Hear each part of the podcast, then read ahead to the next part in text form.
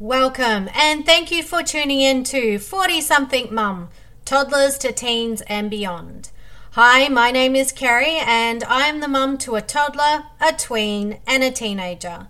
I am not an expert, I am not a child psychologist, I'm just a mum with 13 years of experience. I have heard to be a good mum, you need one cup of love, a pinch of patience, and a bucket full of laughter. Let's chuck that shit out the window, grab a Bundy or a cuppa, and tune in to enjoy the ride because it could be a bumpy one. Make sure to subscribe to Apple Podcasts, Stitcher, or Spotify because you don't want to miss an episode.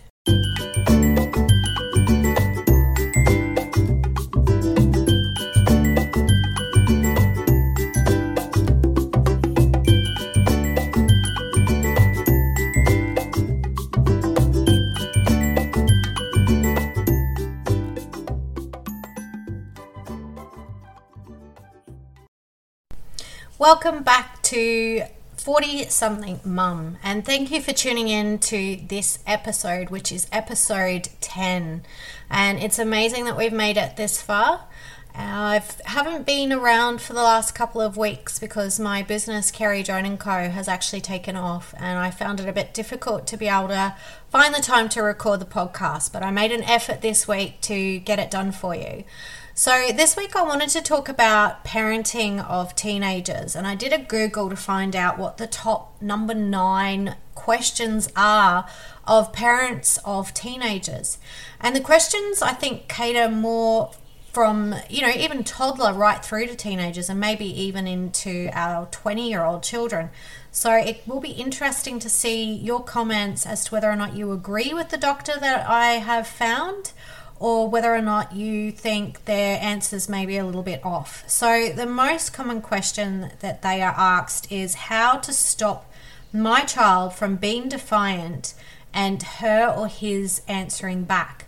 And I believe this one starts very young. My four year old is going through this at the moment. He's back chatting a lot. How you handle it while they are a toddler, I think will set them up better as a teenager. Well, I'm hoping that this is the case because I remember my older two going through this phase and we jumped on it quite quickly while they were toddlers. And so far, thankfully, we don't have an issue with the back chat yet, but I'm sure it's still to come as they are in the earlier part of the teenager years. All right, so their suggestion was for parents to actually remove themselves from the power play. That children acting out and back chatting, it's a power play between you and them. And if you step back, it may stop them from wanting to actually challenge you by back chatting you. So they suggest that avoid responding to back chatting and just walk away or go off and do something else to distract from what the teenager is doing.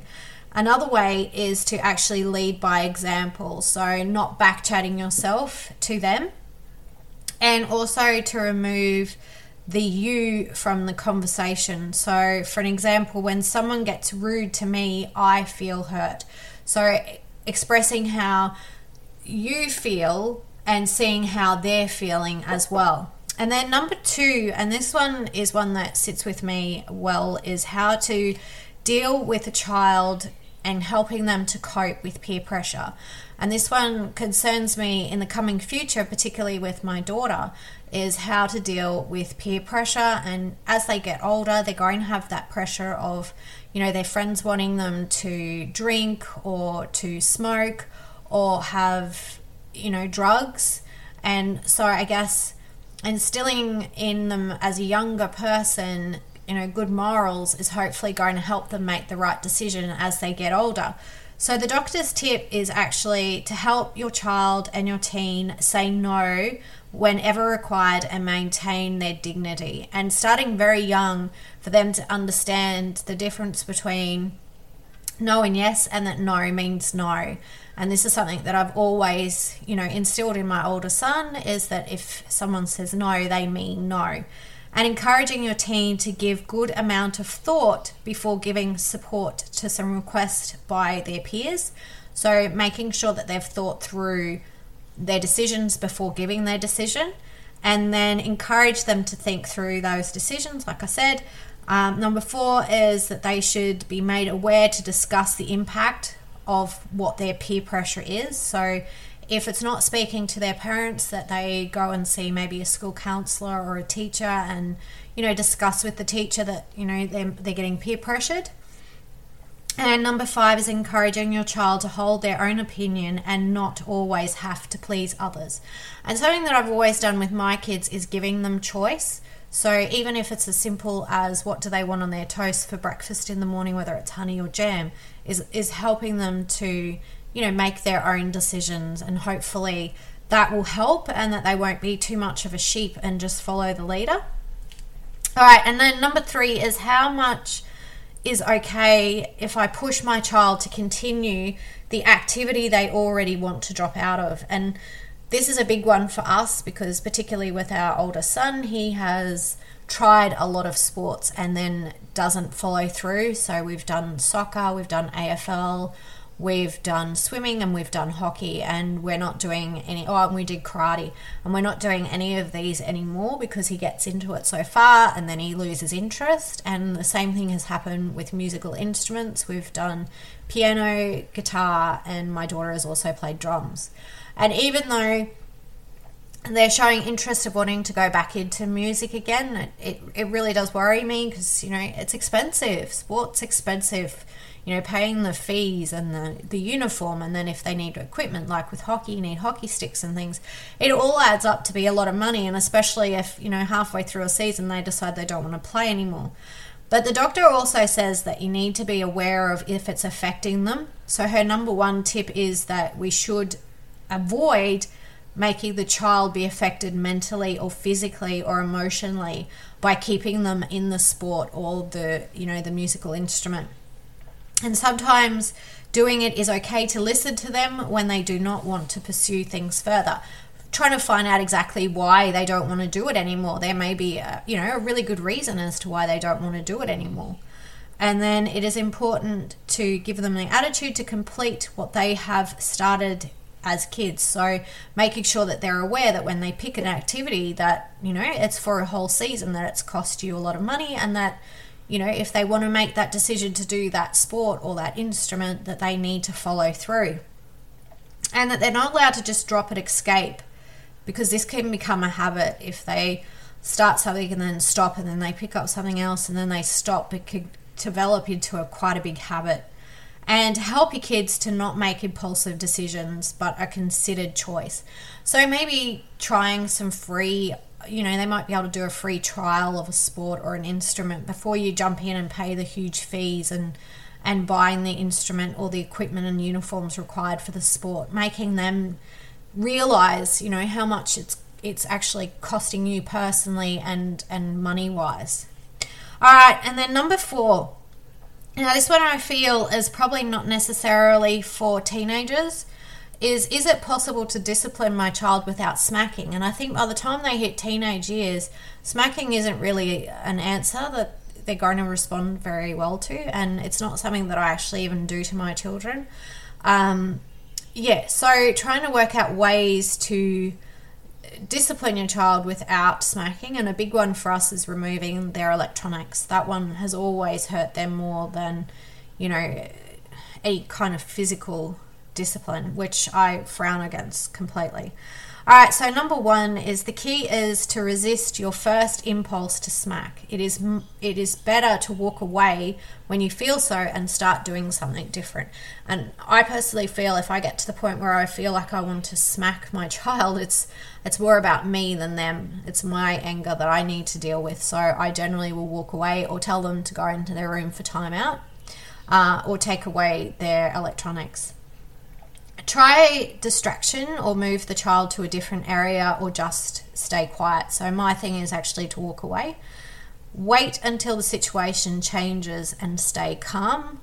And then teach more responsible behaviors, teach behavioral consequences, and appreciate their good behavior with smiles and a hug. And I have to admit, my teenagers, I don't have a lot of problems with them. We don't have to do a lot of discipline. The main problem that I have with them is keeping their rooms tidy and no matter what I say, the room's staying tidy doesn't seem to help. Um, but discipline wise, our, our two older ones are quite good. The younger one still needs to have times out, but yeah, I, I find time out works better, particularly with the little guy. All right, so number five, what can I do when my teenage son gets aggressive towards me? And this is something that I hope I don't have to deal with, particularly with my older son, maybe more with my little guy. Um, but my oldest guy is very pleasant and calm in that way. So I'm hoping he'll stay that way. And I do know of families that have trouble with this with their sons. And let's face it, boys can get quite, you know, tall and strong very young. So I can imagine, you know, particularly if you're little like me, having a son towering over the top of you could be quite scary. Um, and they actually suggest that these are their tips is to stay calm and refuse to react and revert taunts. Provide your young person with space by moving away. It can be dealt with again when you both are calm. Ask them why they are angry and what has made them angry.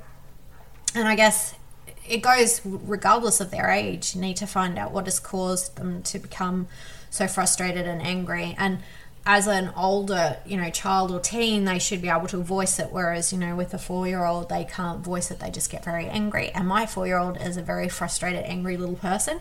So I'm not looking forward to him being a strong teenager and maybe standing up against me. Um, number six, how do I get my child to understand no means no? And I guess this is a really big one. We don't actually have this problem with our older kids. I do really have this with my younger one. And I guess because we instilled it in the older two very young, hopefully it's going to continue on. Uh, but I guess they, they say that in some issues, is that you need to instill in home that you have a no means no policy at home. So I guess if your kids have phones and electronics, maybe this can be an issue. Mine, thankfully, I don't have much of an issue with them yet with this, but I guess maybe taking it away so that they don't have access to that. Um, your child may throw tantrums when you say no, it has to be ignored. And I, I can't imagine a teenager throwing a tantrum, but who knows? I guess I'm to look forward to this, but I know my four year old can throw a good tantrum. Give the impression to kids that you and your partner have the same view. And when they keep pursuing, use the time out of parents method. It's super effective when you move away or pretend you aren't there. So instead of putting a teenager into timeout, which obviously will not work because they've got all of their electronics, etc., in their room, it's time for mummy to have a timeout. And I don't have a problem with that because I do love to have some time out. So I think I might have to use that one, even if uh, they're not pushing me on the no means no. I think mummy needs to just have some more time out. All right, number seven. How do I stop my child being a quitter and giving up things easily? Well, I guess that goes back to what question was that? That was question number three about them quitting on activities and i guess it, it, it goes with this one as well. And i know that my son gets really frustrated you know when he's doing something on the computer. He's doing youtube videos at the moment and he's trying to work out how to use the zoom while he's you know videoing videoing minecraft or whatever you know game he's viewing at the time. And he will just crack it stop it and storm off into his room kind of thing and I know that's that's not really necessarily a big deal because it's just him YouTubing, but it does still come down to the fact that he is quitting and he gets really frustrated and then he stomps off. And uh, you know, that can lead on into later on in life. If something's not going their way, they just stomp away and, and refuse to finish it.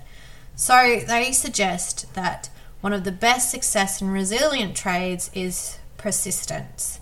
It's worthwhile to push your kid to be persistent. And here are some of their tips. Use a proper vocabulary in your conversation to encourage and help them to persist. Hang in there, hang tough, it should be easy. Push the kids when the part gets hard. This will endeavour and link effect and hard work with success. They should be taught to not quit halfway, encourage them to stay at their homework task until it's finished, not to quit their sports teams until the se- season ends, and to remind the kids of the history when they persist, it worked for them. So try and remember some good things that they decided they wanted to quit on but continued and they actually succeeded at it. it, it can be really difficult. I know I could be get quite frustrated and, and quit and then walk away, but I, I generally come back. Sometimes, you know, when you're really frustrated, you just need to hop up and have a, a little walk, a little breathe, and then you can come back. So maybe that's something you could also use to help the kids.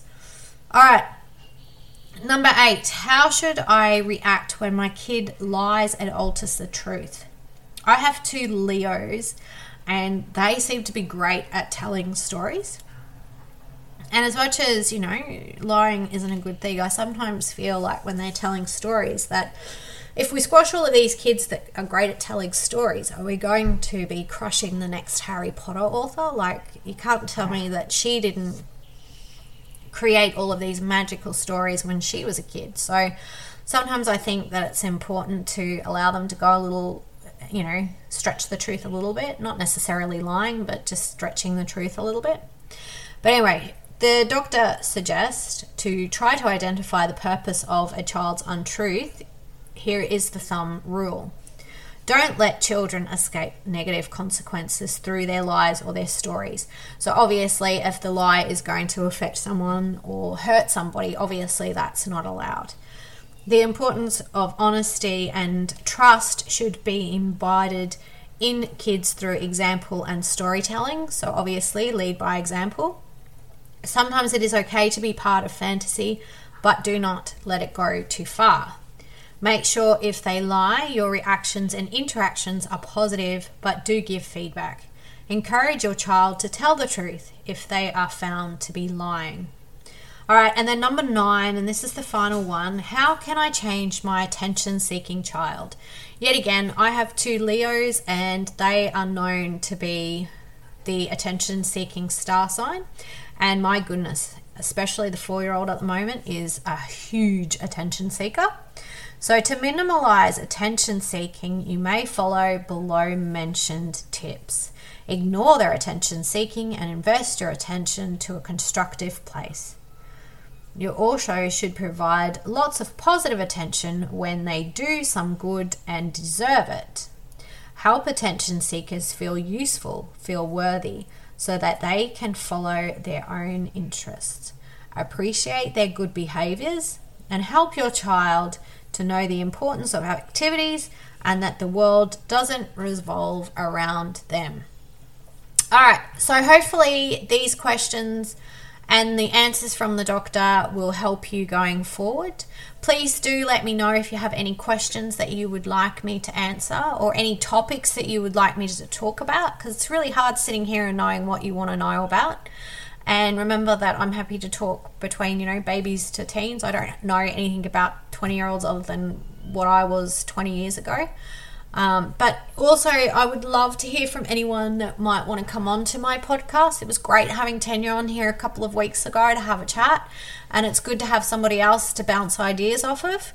So, if you have something that you want to talk to me about, or you are, you know, a specialist in some field that deals with, you know, babies to teens, or even if you have, you know, 20 year old kids that you want to talk about and give some guidance to us who are coming up to that in the, you know, in the next seven plus years please just send me a DM. I would love to hear from you. All right, so for now, I hope you are well, and until next week, cheers.